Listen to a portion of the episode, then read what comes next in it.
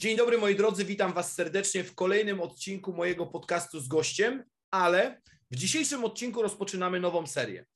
Mówiłem już jakiś czas temu, pisałem w moich mediach społecznościowych, że chciałbym rozpocząć taką serię wywiadów, rozmów z osobami, które są praktykami sprzedaży, dlatego że my stosunkowo często mówimy o tym e, od strony konsultantów, jak naszym zdaniem sprzedaż wygląda, mm, co w tej sprzedaży jest ważne, ale brakowało mi trochę w tym wszystkim takiego podejścia typowego handlowca, kogoś, kto jest na rynku, kto pracuje z klientami, kto obsługuje czasami dosyć specyficzne rynki, i dlatego zdecydowałem się, że jednym z moich pierwszych gości będzie Łukasz Różycki. Łukasz jest na co dzień kierownikiem działu sprzedaży w firmie budującej e, domy z keramzytu, konkretnie w Abakonie.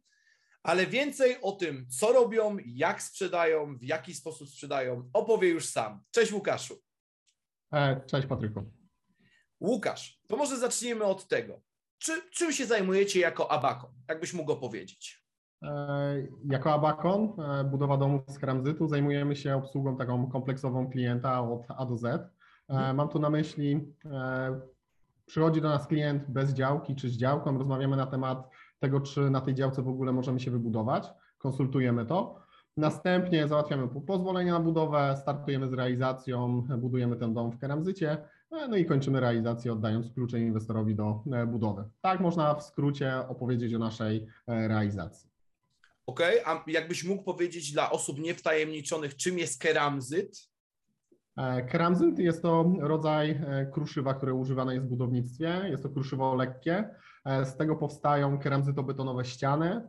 Jest to prefabrykowana ściana wcześniej w fabryce. Ona przyjeżdża gotowa na budowę, montowana za pomocą dźwigu i żeby tak zobrazować, od godziny 7 na przykład zaczynamy montaż, o godzinie 13-14 stoi konstrukcja parteru budynku no robi wielkie wrażenie na klientach, na sąsiadach, na klientach, na wszystkich, którzy widzieli ten proces. Czyli trochę wygląda to jak budowa z takich gotowych ścianek klocków Lego. Tak, tak, tak to często inwestorzy mówią. A taka wielka płyta, a takie, takie klocki Lego. E, natomiast chciałbym tutaj uczulić, że nie jest to szkielet drewniany. To szkielet drewniany i konstrukcje kanadyjskie to są całkiem inne rodzaje e, budownictwa niż to, co my sprzedajemy. E, co budujemy. Są to bardziej, ja to zawsze tłumaczę, jest to bardziej technologia podobna do technologii takiej tradycyjnej, e, murowanej, z tym, że różni się to tym, że przyjeżdżają gotowe ściany na budowę. A to nie jest tak, że wasi klienci mają obawy w związku z tym, że przyjeżdżają te, wiesz, gotowe moduły, że mają jakieś obawy, że to na przykład będzie, nie wiem, nietrwałe, że to nie, nie będzie działało, że to się zepsuje, nie wiem, wygnie, cokolwiek, jest masę takich, takich e, pytań. E, pracując w tej firmie 11 lat, zaczynając od e, stanowiska kosztorysanta, a później jako pierwszy zakładałem oddział tutaj w Krakowie, gdzie nie miałem jak pokazać takiej realizacji na żywo. Tych obaw było bardzo, bardzo dużo. Moim zadaniem było promowanie tej technologii na terenie Małopolski i obalanie tych wszystkich mitów. Jak przypomnę sobie 9 lat temu pierwsze pytania klientów spotkania, Wyglądało to dużo gorzej niż dzisiaj. Dzisiaj mamy co pokazać, dzisiaj zabieramy klienta na wizytę indywidualną, klient może dotknąć e, ściany i obalamy te wszystkie mity, które, które się pojawiają, że budynek jest spalny, że to jest lekkie, że się wygnie, że jest podatny bardziej na wiatr niż technologia tradycyjna. No właśnie, właśnie bo, bo, bo, bo nie będę tutaj tak w całości opowiadał, e, jakby się poznaliśmy, ale w dużym skrócie ja miałem tą okazję e, szkolić e, Łukasza między innymi ich firmę, współpracować z nimi przy, przy, przy, przy jednym projekcie. I teraz mnie tak, właśnie chciałem, żeby obalić te pewne mity, bo te mity tak mi się kojarzyły z tym naszym szkoleniem, wiesz, by mi się zaraz te, te rzeczy poprzypominały, ale powiedz, jak to się stało w ogóle, bo to jest takie zawsze ciekawe. Każdy, każdy sprzedawca, każda osoba, która trafia do sprzedaży, ma za sobą jakąś ciekawą historię, jak on się do tej sprzedaży dostał, nie? Jak to było u Ciebie? Moja e, historia w ogóle z budownictwem i e, z handlem zaczęła się dawno, dawno temu. E, jako 18-letni człowiek po, po tak naprawdę szkole, szkole średniej rozpocząłem pracę w firmie budowlanej jako pomocnik budowlany. E, później wylądowałem w marynarce wojennej, zostałem powołany do służby wojskowej marynarce wojennej w Gdańsku. E, przepraszam, to była Ustka i później Kołobrzeg. Tam spędziłem swoje 9 miesięcy życia. po czym wpadło mi do głowy, że trzeba zacząć coś ze sobą robić. Wtedy trafiłem na studia, na studia budownictwa. Po tym w czasie pierwszego roku podesłała mi ogłoszenie o pracę moja siostra gdzieś tam na Messengerze. Aplikowałem raz i drugi raz do firmy Abacon. Tam wylądowałem jako kosztorysant, licząc kosztorysy prezesowi dzisiejszej firmy Krzysztofowi Hernasowi. E, po czym wszyscy zauważyli, że mam jakiś potencjał do rozmowy z klientami i miałem, zostało mi zaproponowane stanowisko otwarcia pierwszego oddziału terenowego w Polsce. Byłem jako pierwszy, który otwierał oddział Abakon Kraków e, od samego początku, chyba w 2012 e, sam otwierałem ten oddział no i zacząłem go rozwijać przez te, przez te 9 lat. To jest taka moja krótka historia.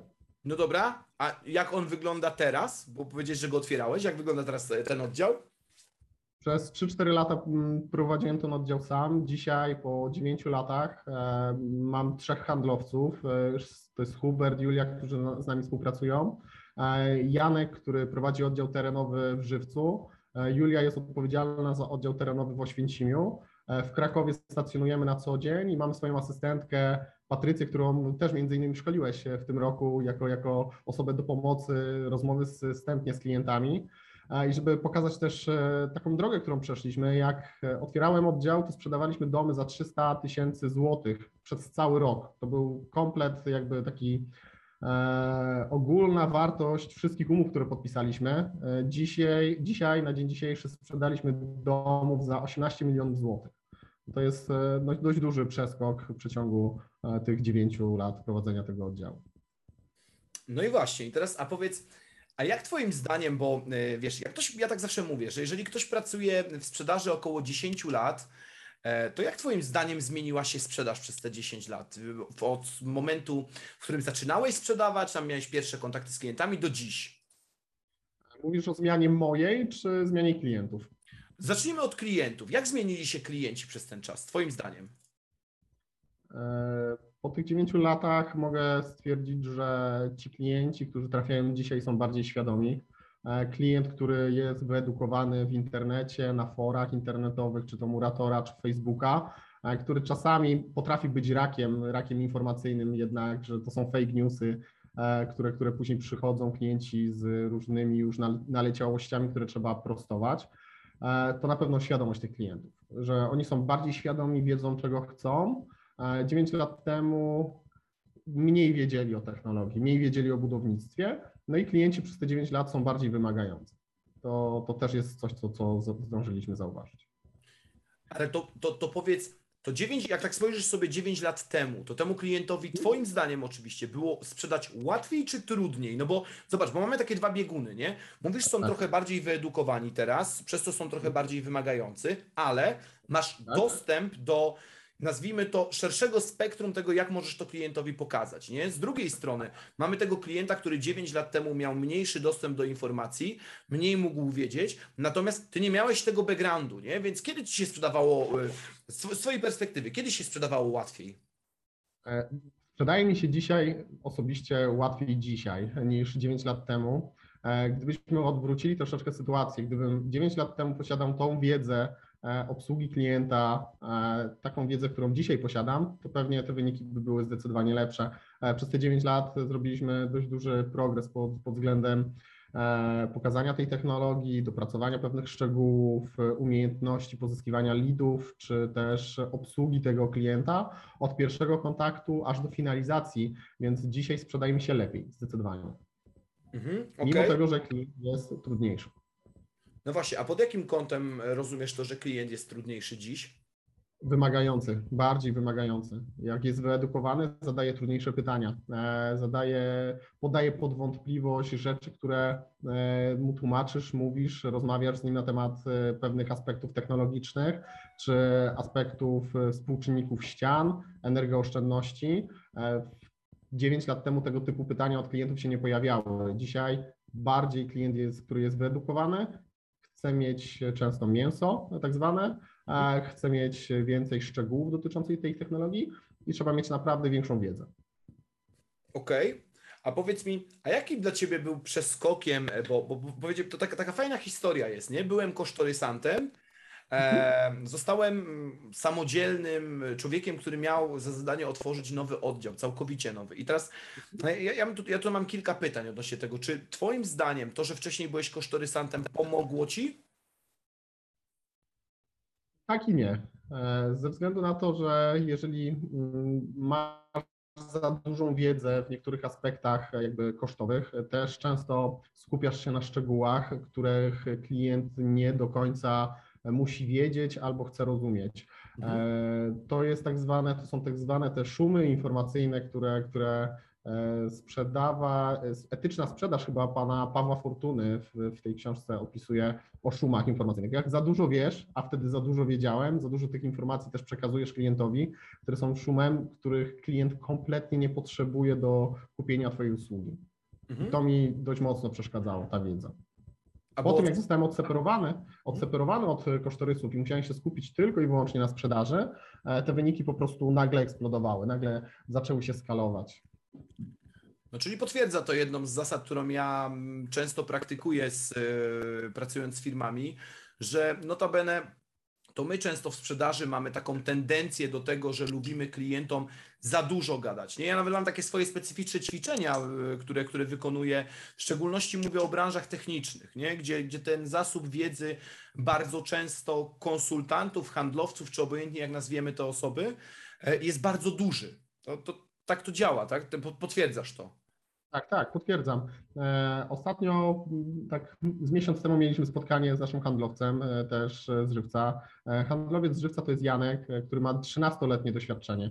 Ja pamiętam, jak ja byłem zatrudniany w firmie jako kosztorysant, to Janek był już handlowcem. W tej chwili on z nami współpracuje ze względu na to, że my mu też dostarczamy leadów, szkolimy się. Jak zaczęliśmy rozmawiać na tym, jak on przedstawia ofertę, no, zrobiliśmy taki case. Opowiedz nam, co mówisz o fundamentach płytowych. Jego opowieść o fundamentach płytowych dla klienta trwała około dwóch minut. Julia, która, która u nas jest w biurze, opowiedziała o tych samych fundamentach w 30 sekund. Obdarte to było z wszystkich szczegółów, e, z takich tego, tego szumu informacyjnego. Było podane same mięso klientowi, to co powinien klient wiedzieć. Niekoniecznie musi klient wiedzieć, jaki jest pręt zbrojeniowy w płycie fundamentowej używany, czy jaki stopian, jaka jego poziom ściśliwości, czy to jest EPS setka, czy dwusetka, to są już takie szczegóły, których tylko klient y, bardziej techniczny będzie potrzebował, a Janek opowiadał o tych wszystkich szczegółach e, każdemu klientowi. Nie każdy tego potrzebuje. I wtedy z dwuminutowej prezentacji o fundamentach robisz to 30-15 sekund, 30 sekund, nie wiem, wcześniej 15, jeżeli tobie się uda. I ten klient wychodzi tak samo usatysfakcjonowany jak przy prezentacji dwuminutowej Janka, a może nawet lepiej, bo nie został zamęczony. Mhm.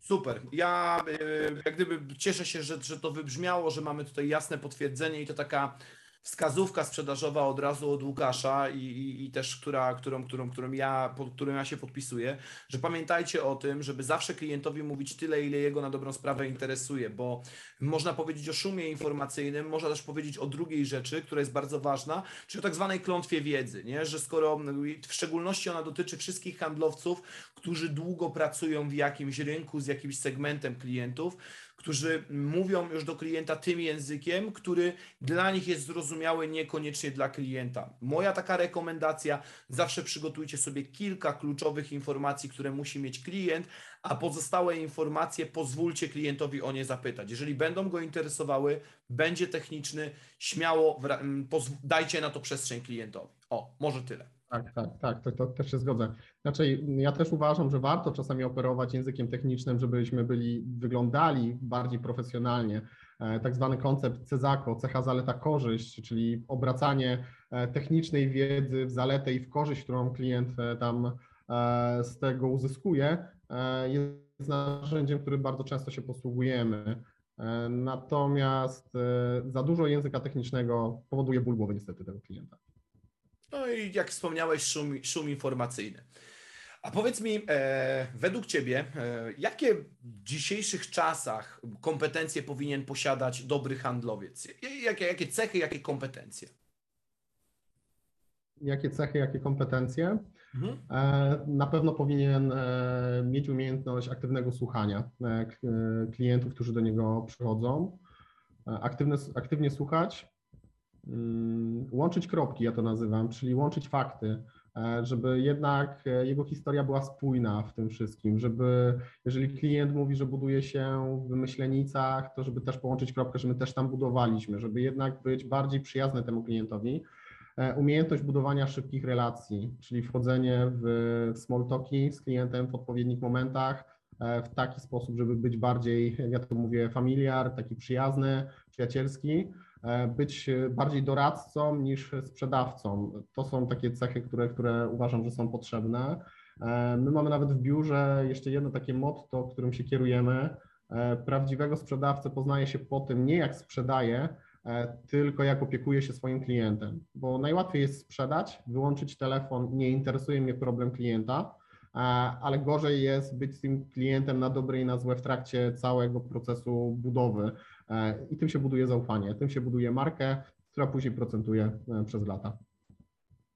Potwierdzam, nie? Tylko to też e, pamiętajmy o tym, bo, bo, bo ten podcast będzie słuchać, będzie go słuchać kilka różnych osób, prawdopodobnie reprezentujących różne biznesy, że pamiętajcie też, że to w zależności od tego, co sprzedajesz, nie? Bo tak, tak. ja ostatnio e, doszedłem do bardzo ciekawej takiej refleksji, w zasadzie to jedna książka mi w tym pomogła, e, że nie zawsze na przykład umiejętność budowania relacji jest kluczowa, dlatego, że jeżeli jesteś sprzedawcą typowo akwizycyjnym, a ta sprzedaż dalej jest, to taki fajny tam był przykład przytoczony, że ktoś, kto sprzedaje okulary nad morzem, nie? To jakieś tam hit sezonu, różowe okularki i tak dalej, no to paradoksalnie on nie musi budować e, relacji, bo on sprzedaje coś na bardzo niskim wolumenie, e, sprzedaje z tymi ludźmi, on prawdopodobnie się nigdy nie zobaczy, albo ewentualnie jak tam dalej będzie pracował, to za sezon e, w tym samym miejscu, jeżeli tak się, tak się złożą okoliczności.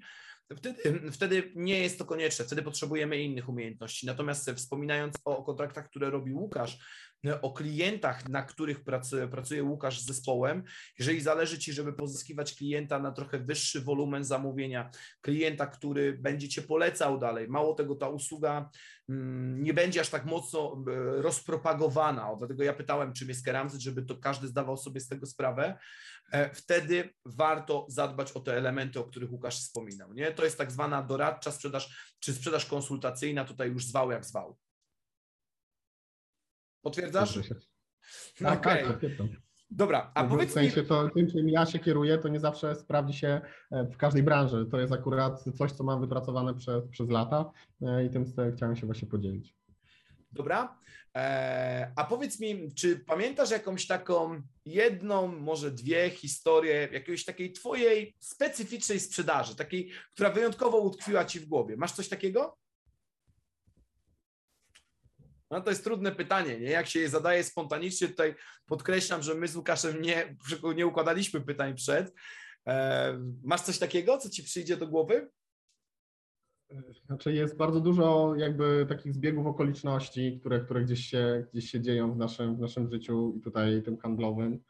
E, mogę przytoczyć dwie historie, które, które może nie są jakimiś takimi specyficznymi, jakby takimi spektakularnymi e, sytuacjami, ale pamiętam sprzedaż z zeszłego roku, e, gdzie inwestor napisał do mnie maila e, i nie miałem żadnego kontaktu na zasadzie kontaktu telefonicznego, tylko odpisałem na tego maila. Klient do mnie nie odpisał, więc stwierdziłem, że pewnie temat umarł śmiercią naturalną, jak my to mówimy.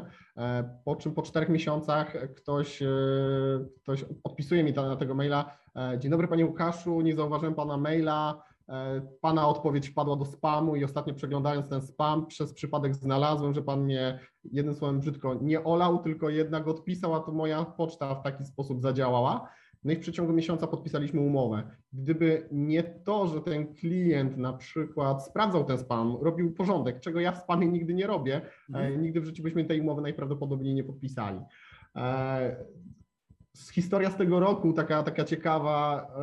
E, siedzieliśmy na spotkaniu z jednym z inwestorów e, przed podpisaniem umowy, nie był ze swoją partnerką na tym spotkaniu i strasznie dziwnie mi się przyglądał. I tak po tym spotkaniu poszedłem do, do dziewczyny i tak mówię, co ja tak, nie wiem, brudny jestem na tej koszuli, o co, o co chodzi, co, a nie, może masz tutaj otwarty, otwartą ten kołnierzyk, tak włosy ci wystawały, może, może tak, dlatego tak zaglądał i tak dalej. No i wyobraź sobie, że przychodzimy na spotkanie następnym razem już na podpisanie umowy, siedzi e, żona tego inwestora e, obok mnie, zaglądam, że na ręce ma tatuaż, mówię, tak zagada, ma fajny tatuaż w tym samym miejscu, na, na bicepsie akurat. I okazuje się, że my mamy w podobnym miejscu, podobny motyw tatuażu. E, I to było w ogóle wow, to niesamowite.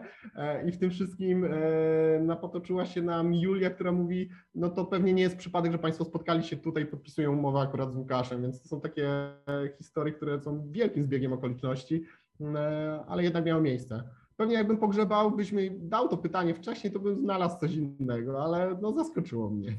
Nie, to jest, wiesz, to jest fajne pytanie, kiedy zada się je w, w spontanicznej formie, bo ja bardzo lubię zadawać to pytanie e, w formie spontanicznej, bo za każdym z nas stoją jakieś takie inne ciekawe historie. Zresztą, no nie oszukujmy się, nawet e, historia tego, jak, jak my nawiązaliśmy współpracę, też była dosyć ciekawa, bo, bo, bo to, to ja się podzielę od mojej strony, bo gdybym ja dostał to pytanie w drugą stronę, to mogła to być jedna z historii, gdzie Łukasz na jednej z grup facebookowych zadał pytanie o książkę.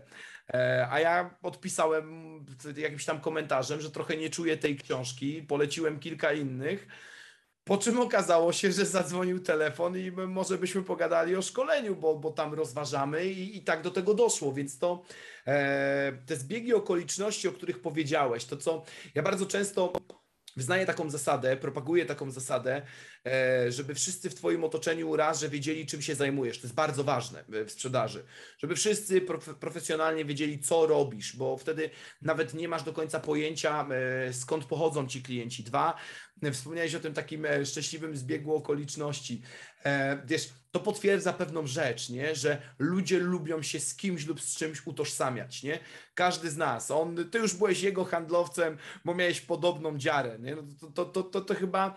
No nie, ja nie wiem, ale to chyba już weszło w taką sferę trochę intymną, nie? Może on ci się przyglądał, bo może, wiesz, zaczął coś myśleć, czy ty nie masz jakiegoś związku z tą jego partnerką, a może on nigdy nie słyszał, że jakiś tam były Łukasz był. E, nie wiadomo, co się w domu wydarzyło, nie? Tego nie wiemy. E, a powiedz mi, a co najbardziej lubisz w sprzedaży? Spotkania z klientami, rozwiązywania ich e, problemów, bo to mm, tak naprawdę często, którzy klienci, którzy do nas przychodzą, mają problem w postaci albo nie potrafią znaleźć dobrego wykonawcy, albo mają problem, że muszą się szybko wyprowadzić z domu, e, mają trudną działkę do budowy domu i mm, to jest coś, co lubię. Relacje z klientami, rozwiązywanie ich problemów, E, i później efekt finalny, że ten klient e, pokazuje, dzieli się swoim efektem swojej budowy domu, że jednak pomogliśmy. Kiedyś, zanim jeszcze miałem dzieci, e, zanim z żoną zdecydowaliśmy się na dzieci, to stwierdziłem, że chcę coś po sobie zostawić. E, jedną z takich, takich pozostałości na tym, na tym świecie to są domy, które ludziom sprzedałem, którym doradziłem, którym zaprojektowałem i to było, to było coś takiego wow, że a teraz mam potomków, którzy, którzy będą później pewnie moimi wartościami, dzielić się, e, dzielić ten, ten świat. E, więc to trochę zastąpiło, ale dalej mnie to cieszy, te efekty swojej pracy na, na koniec tej całej realizacji. A powiedz mi, a to jest tak, że jak na przykład jedziecie sobie z żoną samochodem i przejeżdżasz koło jakiejś okolicy, gdzie był budowany dom, to ma, masz, masz coś takiego, że pokazujesz, o, to jest moja robota. E, tak trudno jechać e, na, w podróż wokół Krakowa z żoną bez pokazania miejsca, w którym budowaliśmy. Naprawdę, to są często przejeżdżamy, ok, tu budowaliśmy, tam budowaliśmy temu klientowi i za każdym klientem stoi jakaś historia, która mm, tak naprawdę przywołuje mi wspomnienia. Też e, tak naprawdę no, jest tego dużo, bo jak rozpoczynaliśmy, to w Krakowie nie było żadnego domu, a może był jeden w Jerzmanowicach, a teraz jest ich wybudowanych ponad 150 wokół Krakowa, więc jest dość tego, tego, tego sporo. Czyli 150 to są, to, to jest wasze dzieło, to jest... Y, to jest tylko, tylko oddział naszego krakowskiego. No, w, całe, w całej Polsce i w Czechach firma wybudowała ponad 1500 realizacji, e, ale tutaj w, w okolicach Krakowa jest ich około 150 budynków na dzień dzisiejszy wybudowanych. Okej. Okay. I co tak, przewidujesz? Że... Pokazujemy. Okej, okay. a powiedz, a przewidujesz, że będzie tendencja jeszcze wzrostowa? E, no w tym roku jeszcze wybudujemy więcej więcej, e, skończymy kilka budynków. E, w przyszłym roku te deale, które dzisiaj e, podpisaliśmy, te umowy, które podpisaliśmy, w przyszłym roku też będą realizowane, więc no, będzie tego zdecydowanie więcej. Okej, okay. a powiedz mm, wobec tego, gdybyś miał, gdybyś miał tak zdefiniować, w jakim kierunku w ogóle Twoim zdaniem pójdzie sprzedaż? No bo y, zrobiliśmy krok wstecz, mówiliśmy sobie, jak to było 10 lat temu, jak klienci się zachowywali i tak dalej. Gdybyś miał spojrzeć na sprzedaż tak za, za, za, nie wiem, za 5, za 10 lat, to jak ona Twoim zdaniem będzie wyglądać? też jest jedno z tych trudniejszych pytań, na które się w ogóle nie przygotowywałem. E, duża część klientów zaczyna myśleć o sprzedaży, o zakupie czegoś online. Mhm. E, to, to duża część klientów e, preferuje, zaczyna preferować spotkania online, przez telefon, oferty, przedstawianie ofert, mm, ale to jest kierunek, którego ja się boję ze względu na to, że my dość mocno bazujemy na spotkaniu, pytaniu, zbadaniu potrzeb tego klienta, a tego nie da się zrobić e, bez kontaktu face to face. Z drugiej strony, nie wiem, czy nasz produkt, który jednak jest w wartości 400-500 tysięcy zwyż, e, jest takim produktem, który będzie dało się kupić przez internet bez konsultacji z takimi doradcami, jak my jesteśmy. Więc z mojego podwórka ciężko przewidywać. Naprawdę nie wiem. Nie wiem, w którą stronę to, to, to pójdzie. Większość produktów da się kupić przez internet. Nie wiem, czy domy. Okej. Okay. A jak Twoim zdaniem taki dobry, dobry handlowiec, jak on powinien Twoim zdaniem rozpoczynać dzień pracy? Bo to wiesz, to też jest takie dosyć ciekawe, nie? że można zaobserwować różną kulturę u handlowców, nazwijmy to rozpoczy rozpoczynania swojego dnia pracy, czy zarządzania e, swoim czasem pracy. Zresztą jestem świeżo po odcinku, który nagrywałem właśnie odnośnie zarządzania czasem w sprzedaży i, i zadaniami. Jak Twoim zdaniem taki, taki, taki dobry, prawdziwy handlowiec, jak on powinien rozpoczynać dzień? Planowania planowania zadań, które są na dzień dzisiejszy, e, poukładania od najwyższych priorytetów do najmniejszych priorytetów e, spraw, które ma na dzień, dzisiejszy poukładać, e, rozłożyć sobie między innymi kontakty z klientami do grafiku, który, który ma, bo najprawdopodobniej przez dzień z pracy ma też między innymi spotkania, w których musi, do których musi się przygotować. To jest jedna e, jakby z ważniejszych czynności, które musi, musi zrobić danego dnia. Przygotować się przed spotkaniem, żeby nie iść na tak zwaną pałę na to spotkanie i nie wiadomo co powiedzieć, nie wiadomo e, o co chodzi z, z tym klientem, więc to jest jedna z rzeczy.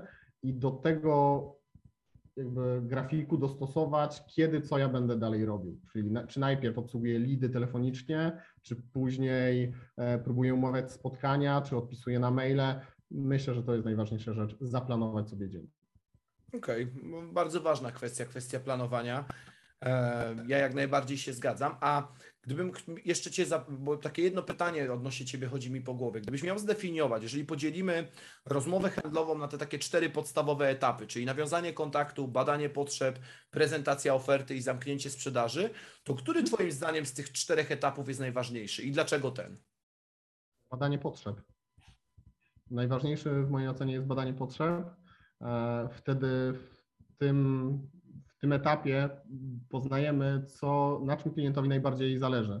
E, I później dzięki temu możemy zaprezentować ofertę e, dostosowaną do jego potrzeb. Jeżeli do nas przychodzi klient, który chce budować dom parterowy, to nie będę wychodził z inicjatywą przedstawienia projektów z poddaszem użytkowym, bo tych projektów e, tak naprawdę jego nie interesują chyba że w trakcie rozmowy przedstawię to jako alternatywę tańsze, tańszego rozwiązania, żeby mogli wziąć to pod uwagę, ale jednak dostosowuję projekt, ogrzewanie e, do działki i jego potrzeb życiowych, które on ma. Czyli wiem, że są w, w dwójkę, mają trójkę dzieci, e, jaki projekt za, za, za, zaprojektować, za, zaproponować jaki rodzaj estetyczny, jakby architektura, jaki styl, czy nowoczesna stodoła, czy bardziej tradycyjna bryła, czy dach kopertowy, czy z dachem dwuspadowym e, klienci potrzebują i na podstawie tego ja dopiero dobieram projekt e, i przedstawiam ofertę.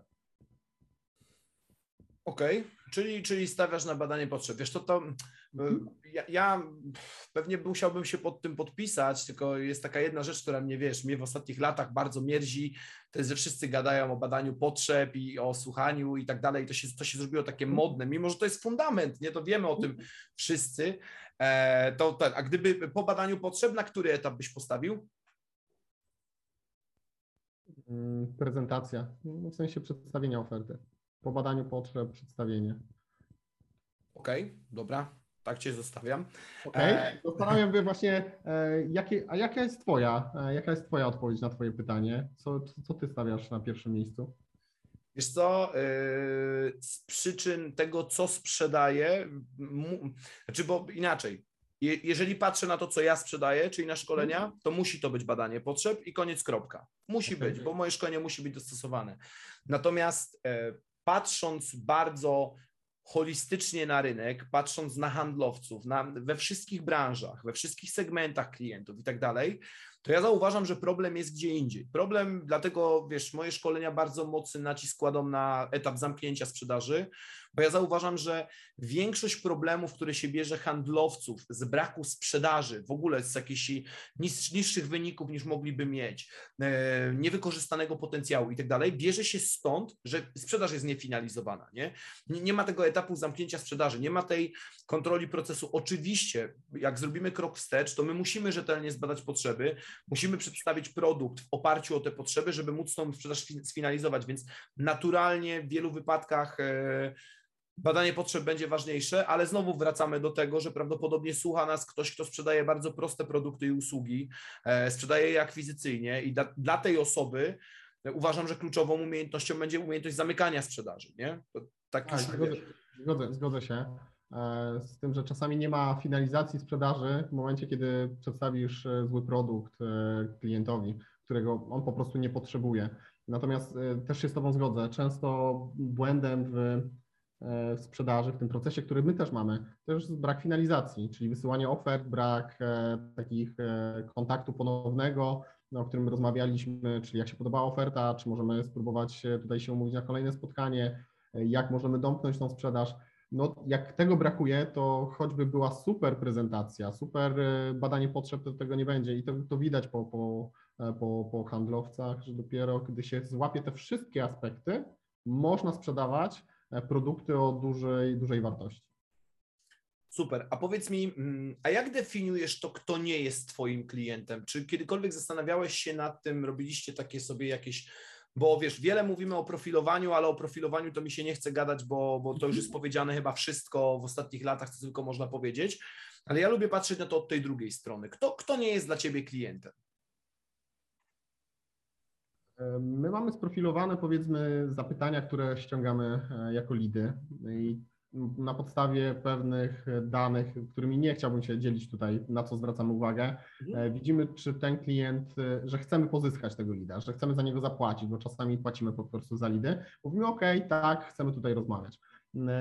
Na podstawie tego, to jest pierwsza weryfikacja.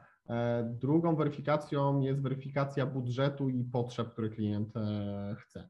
Bo jeżeli klient w zapytaniu wspomina o tym, że ma własny materiał budowlany, że ma własne ekipy budowlane, e, to to nie jest jakby tożsame z naszą kompleksowością, czyli ofertą taką kompleksową, gdzie my mu to zapewnimy, gdzie my nawet nie zgadzamy się na wprowadzanie ekip zewnętrznych, e, to wyklucza tego typu współpracę. E, budżet ten też często wyklucza.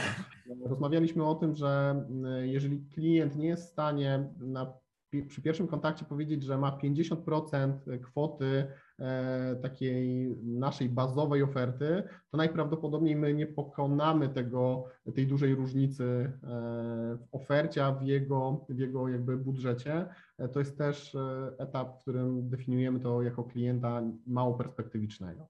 Nie wiem, czy o to konkretnie pytałeś, ale w taki sposób my, my to mm, jakby rozróżniamy.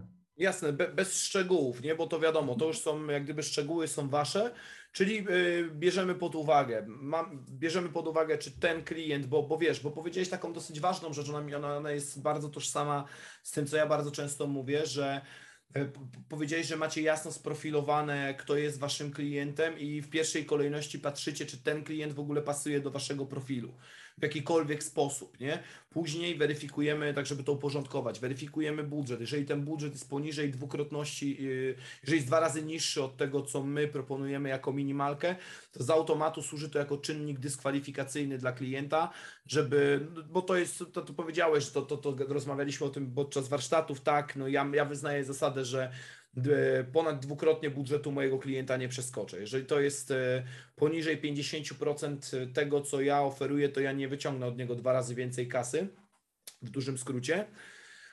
No i później, później pozostają inne czynniki. Bardzo podoba mi się to podejście do kompleksowości, nie? Że, że jednak mimo wszystko jest w tej kulturze organizacji, że robimy wszystko, o, chcemy, nie chcemy zewnętrznych wykonawców, nie chcemy tego i tamtego, to też są pewne czynniki, które skreślają klienta, no bo trochę można by to na jakikolwiek inny rynek przełożyć, to jest trochę tak jakby, wiesz, ktoś e, chciał kompleksowo, żeby obsługiwała go agencja marketingowa, ale grafiki chciałby robić sam, nie, na przykład. I jeszcze się upierał, że e, to muszą być zawsze za każdym razem moje grafiki, taką mam jedną teraz historię na gorąco, gdzie e, w jednej z firm, z którą współpracuję, tutaj nie, nie podam nazwy, ale była taka historia przekomiczna, e, bo kobieta, która e, stosunkowo roszczeniowa od początku współpracy, taki typ klienta, który przypierdziela się co do zasady, lubi eksponować jak gdyby swoją władzę i tak dalej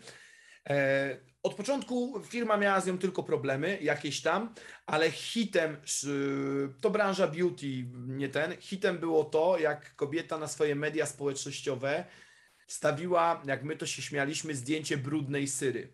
Bo wykonywała jakiś zabieg na stopę i wstawiła takie zdjęcie y, totalnie niepasujące do całej koncepcji, która ta agencja im przygotowała to, no totalnie wystrzelone i my, my jak to zobaczyliśmy, to e, od razu było takie, o kurde, nie tam od razu, wiesz, poszedł komunikat, że to jest natychmiast do usunięcia i tak dalej, więc, więc ja się z tym zgadzam, nie, w stu procentach, że klient musi e, nas w pewnym stopniu obdarzyć pełnym zaufaniem za to, co my robimy, nie?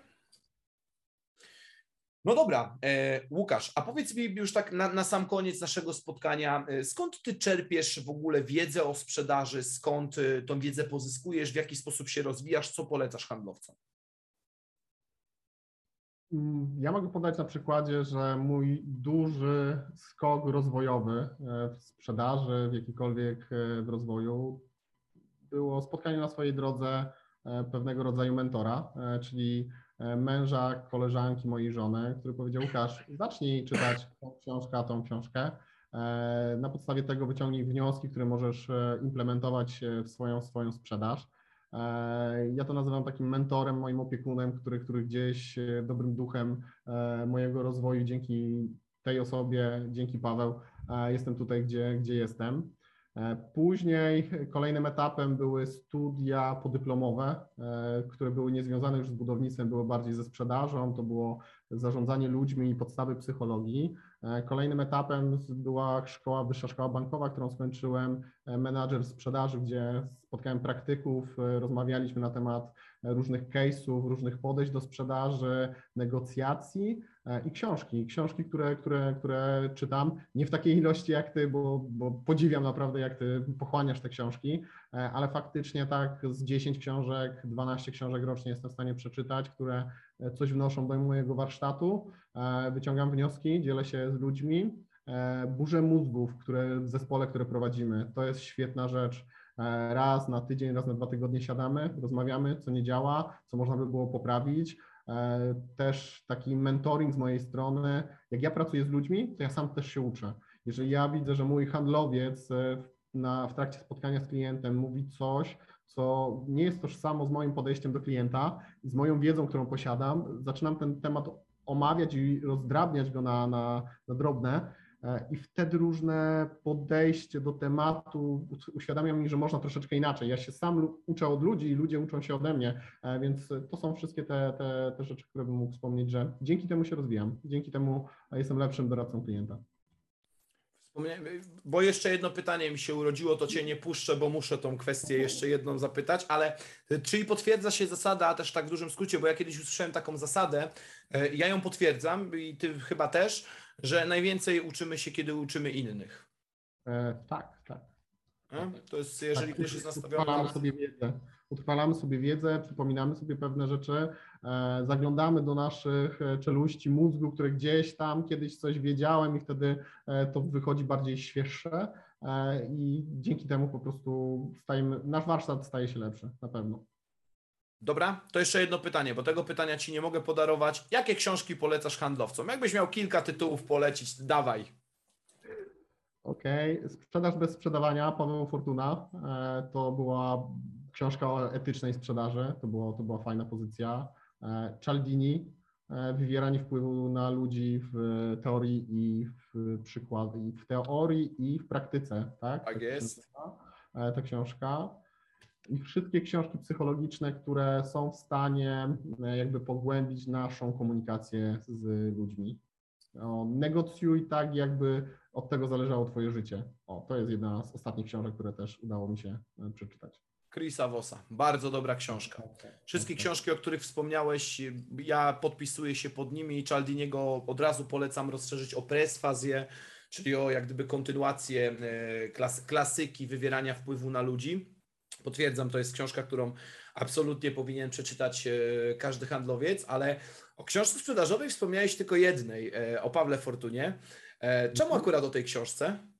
E, nie pamiętam, kto mi ją polecił. Nie wiem, czy nie ty przypadkiem. A naprawdę. Wiem, wiem że ja. Wiem, że ja, ale, ale czemu akurat ta książka? E, bo to jest jedna z ostatnich książek chyba, które przeczytałem sprzedażowych w tym roku. Tak mi się wydaje. Okej. Okay. No ja potwierdzam, że to jest. Czy mi się w tej książce podoba, że ona w ogóle do sprzedaży podchodzi w zupełnie inny sposób niż wszystkie inne, nazwijmy to podręczniki, czy wszystkie inne książki nastawione stricte na technikalia sprzedażowe, ona podchodzi do, do, do, do tej tak zwanej białej perswazji, tak, jeżeli dobrze pamiętam. E, bardzo mocna pozycja. Też jedna z fajniejszych książek, które przeczytałem ja. No może nie w top 5, ale, ale, ale wysoko. A ze sprzedażowych książek, które ty polecisz jeszcze oprócz tej, co ja wspomniałem? Nie powiem ci, dlatego że e, no dobra, uchylę rąbka tajemnicy, y, bo mnie do tego zmusiłeś, a nie lubię nie odpowiadać na pytania. E, to bo tak dla wszystkich taka ciekawostka. Ja się przygotowuję do napisania największego w Polsce rankingu książek o sprzedaży i drugiego dla sprzedawców. Stąd tyle tych książek jest o sprzedaży, bo dawno, dawno temu i to też nasza rozmowa, nasza konwersacja, to jak my się poznaliśmy, mnie utwierdziło w tym, jak mało w Polsce jest wiedzy o książkach, które są bardzo wartościowe. E, ja postawiłem sobie za cel, że przeczytam zdecydowaną większość książek dostępnych pozycji lub nawet mam trochę białych kruków w mojej kolekcji i zrobię z tego mój subiektywny ranking, bo dla przykładu, jeżeli miałbym podać jedną książkę taką, którą polecam na dziś tobie, to byłaby to książka Ulfa Radera Sprzedaż usług niesamowita, cudowna książka, e, której ja nie widziałem jej nigdy na półce sklepowej, tej książki akurat, nigdy. Ja w ogóle e, od znajomemu ją gwiznąłem, e, bo ją u niego zauważyłem, mówię, kurczę, ciekawa książka, a, a bardzo fajna. I ja mam, mam, mam taki cel, że Chciałbym, żeby mój ranking nie obejmował tak jak e, są te, bo jest kilka rankingów, ale one są, e, mówiąc wprost, do dupy, bo jest tam na przykład 7 pozycji, z czego 4 Briana Tracy'ego, gdzie moim zdaniem podręczniki Briana Tracy'ego są bardziej, nie ujmując mu nic, nie ujmując jego wkładowi, są bardziej podręcznikami motywacyjnymi w stylu możesz wszystko i tak dalej, niż stricte książkami, które, które ten. Wiadomo, że no to muszę to powiedzieć, no sprzedawaj jak Challenger, to jest w ogóle moja ulubiona książka i to nie, nie mógłbym o niej nie wspomnieć, e, chociaż chyba nie będzie pierwsza w rankingu, ale bo to jest jak gdyby moja preferencja, e, sprzedawaj jak Challenger, bardzo mocna pozycja. E, to takie dwie, które, które mogę powiedzieć, ale będę, będę chciał zrobić ranking, który będzie zestawiony z ponad 100 książek różnych o sprzedaży. I będę chciał wyłuskać z nich 10 i zrobić drugi ranking też książek dla handlowca, o których wspomniałeś, bo jednym rankingiem będzie książek o sprzedaży, ale drugich, które uważam, że każdy handlowiec powinien przeczytać, czyli zahaczające chociażby o wspomnianego przez Ciebie Czaldiniego E, ja, ja to potwierdzam w 100%. To powinien każdy handlowiec, absolutnie każdy przeczytać, nie? bez dwóch zdań w ogóle. I nawet nie tylko handlowiec. Jeżeli ktoś zajmuje się stricte obsługą klienta, marketingiem, y, czy, czy jest księgową nawet, żeby czasami coś wytłumaczyć, moim zdaniem po Czaldiniego po prostu trzeba sięgnąć, nie? Ja się uśmiechnąłem, jak powiedziałeś o Brianie Tracy, e, ze względu na to, że nasza historia tam się zaczyna. E, ja konsultowałem, czy warto tą pozycję czytać, po czym wszystkim Ty poleciłeś e, książkę Pawła Fortuny i z tego później zrodziło się szkolenie, nasz kontakt na social mediach i dzisiejsze, dzisiejsze spotkanie, dlatego się, uśmiechnąłem, jak wspomniałeś, Brian Trace. No wiesz, bo, bo to trochę jest tak, że już, już tak posłowie ode mnie e, naszego spotkania, to jest trochę tak, że na Tracy'ego jest relatywnie najłatwiej trafić na półce, nie? No to jest, ja nie wiem ile on ma książek wydanych, ale moim zdaniem to jest, nie wiem, tam, chyba około 70 pozycji on ma. I ja, wiesz, czytając y, jego książek, bo ja już nie czytam jego książek od, od, od nie pamiętam kiedy, e, chyba po dziesiątej książce jego, której przeczytałem, zauważyłem, że w tych książkach jest w zasadzie jedno i to samo. Już, ale później, no wiesz, no jak piszesz 70 pozycji, E, bo na różną tematykę, no ta tematyka musi się powielać. No, nikt, nie ma, nikt, nikt nie ma skarbnicy bez, bez dna w głowie. I ja mówię, szanując cały jego wkład, uważam, że każda osoba, która zaczyna z jakimś rozwojem osobistym, nawet i dobrze, że na początku drogi trafia na niego. No byleby trafiała na niego niż na innych ananasków z polskiego rynku, którzy też mają bardzo duży, duży fame, dobry marketing, a w rzeczywistości niewiele, niewiele wnoszą. Nie? Więc, więc to ja, ja potwierdzam, nie? tak to się zaczęło. E, Łukasz, na koniec e, powiedz naszym słuchaczom, oczywiście ja zamieszczę jakieś linki do Ciebie, bo to też ten, ale gdzie Cię można znaleźć? LinkedIn na pewno, strona firmy Abacon, to tam na pewno, a no profilów facebookowych, instagramowych, no to nie będę podawał, bo to już bardziej prywata, taka prawda, ale jeżeli ktoś chciałby e, się ze mną skonsultować, doradzić, E, może coś kupić, e, to zapraszam serdecznie na LinkedIna i do kontaktu. Udzielę wszystkich e, potrzebnych informacji. Może uda nam się stworzyć jakiś biznes, jakiś, jakiś deal, a może komuś coś pomogę. Super. Moim i Państwa gościem w dzisiejszym spotkaniu był kierownik oddziału sprzedaży w firmie Abacon, Łukasz Różycki. Dzięki Łukaszu. Dzięki serdeczne Patryk w takim razie. Do zobaczenia. Wszystkiego dobrego. Hej.